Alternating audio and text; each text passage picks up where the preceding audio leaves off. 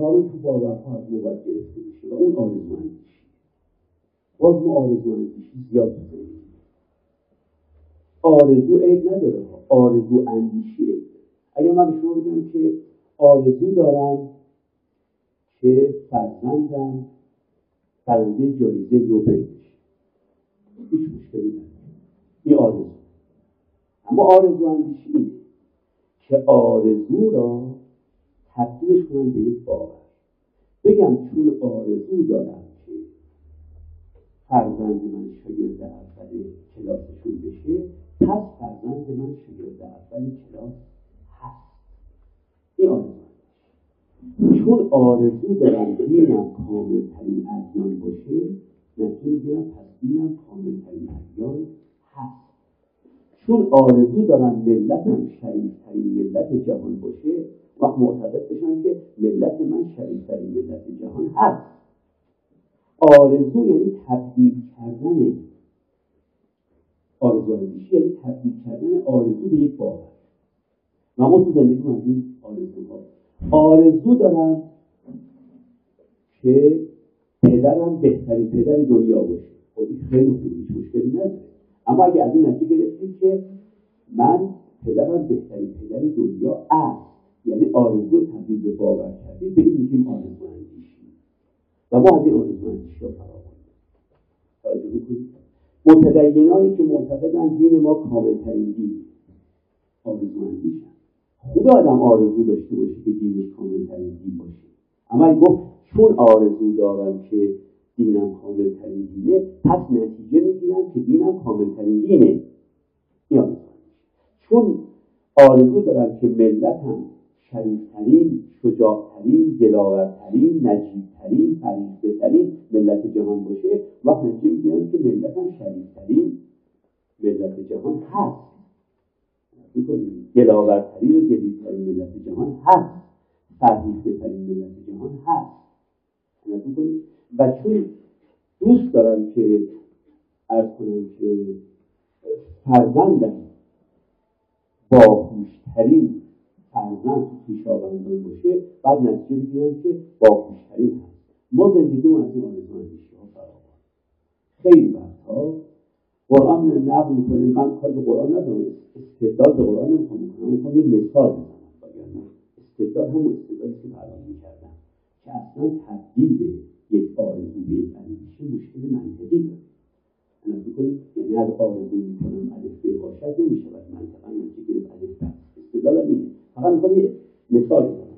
قرآن میگه که یهودیان می‌گفتن که ما فرزندان خدا و دوستان خدا چون یهودی ها دیگه نداره یه قائل بودن به نام قوم برگزیده. گفتن ما قوم برگزیده خدا قرآن نقل می‌کنه که اینا وقتی که اینو می‌گفتن بعد می‌گفتن لم تمسن النار الا ایاما معدودات چون ما فرزندان خداییم و دوستان خداییم اصلا ما وارد جهنم نخواهیم چون خدا دوست ما و ما فرزندمونیم و خدا دوست و فرزند خودش رو وارد جهنم نمی‌کنه. بعد که می‌دیدم اینجا دیگه خیلی سخنشون همچین تحکم درش هست. گفتن الا ایام معدودات ممکنه یه چند روزی ما رو وارد جهنم بکنن؟ ولی ما قوم برگزیده قرآن میگه تکه امانی بکن این آرزو اندیشی شماست. قول هاتون برهان کنید کسی که عقیده داره باید بر عقیدهش دلیل بیاره. این که من آرزو دارم وارد جهنم نشوم یه حرفه. این که من وارد جهنم نخواهم شد یه حرفه. از آرزوتون باورتون استنتاج نکنید. اینو بهش میگن امیه در زبان عربی. امیه به فارسی یعنی آرزو همون گوش خب فقط یهودیان نیستن که گوش مگه خود من شما که مسلمانی نمی‌دونیم ما امت مرحومه امت مرحومه فقط یه ذره لغتش فرق می‌کنه با قوم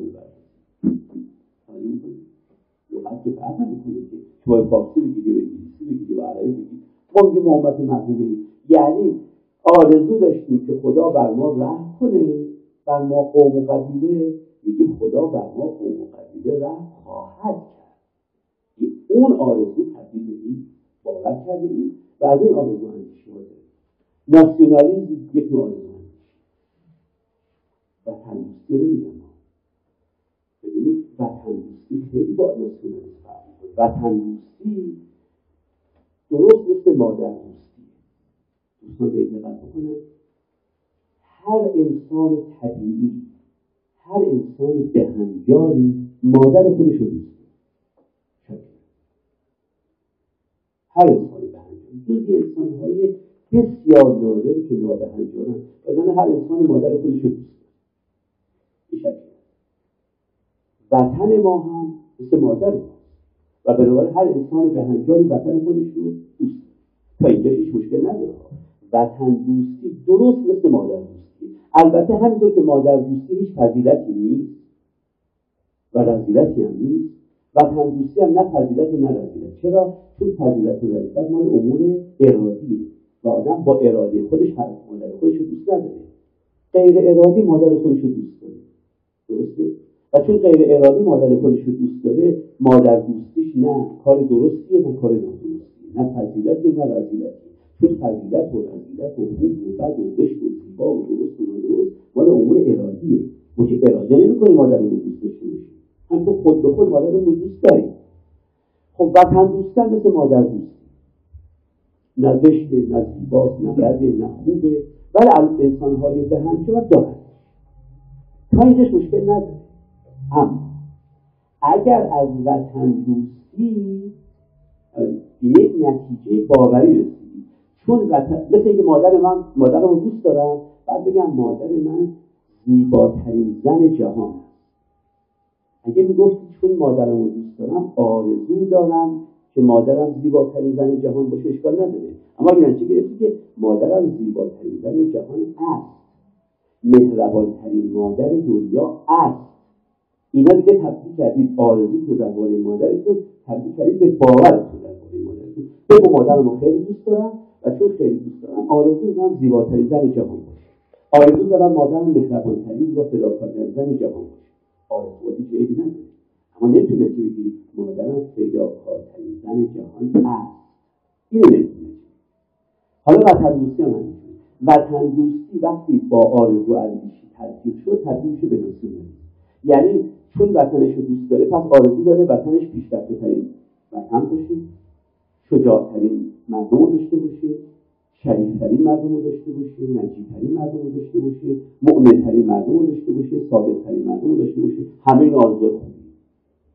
اما ازش نتیجه نگید وطن من شریفترین وطن جهان است کشور من پیشرفته ترین کشور جهان است. این آرزو این گمان میشه ناسیونالیسم بنابراین وطن دوستی میهن دوستی هر انسان به هم جایی داره مثل مادر اما از این احساسات و عواطفی که نسبت به مادرم دارم و نسبت به وطنم دارم نباید چیزی درباره مادرم نتیجه بگیرم. این. خب ما از این آرزو اندیشیان زیاد.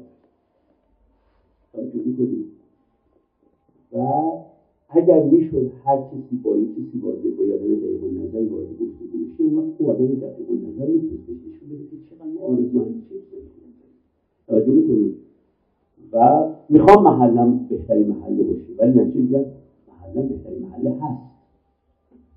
این و محله بهترین محله هست دلیل می‌خوام با صرف آرزو کرده ای ملت محله زیباترین محله باشه نمی‌تونه نتیجه بگیری زیباترین محله هست. اینا باید از ما بگیرن اگه بخوام خدمت فرهنگی کنم باید آرزو اندیشهای ما رو از ما بگیرن و باید یه چیز دیگر از ما باید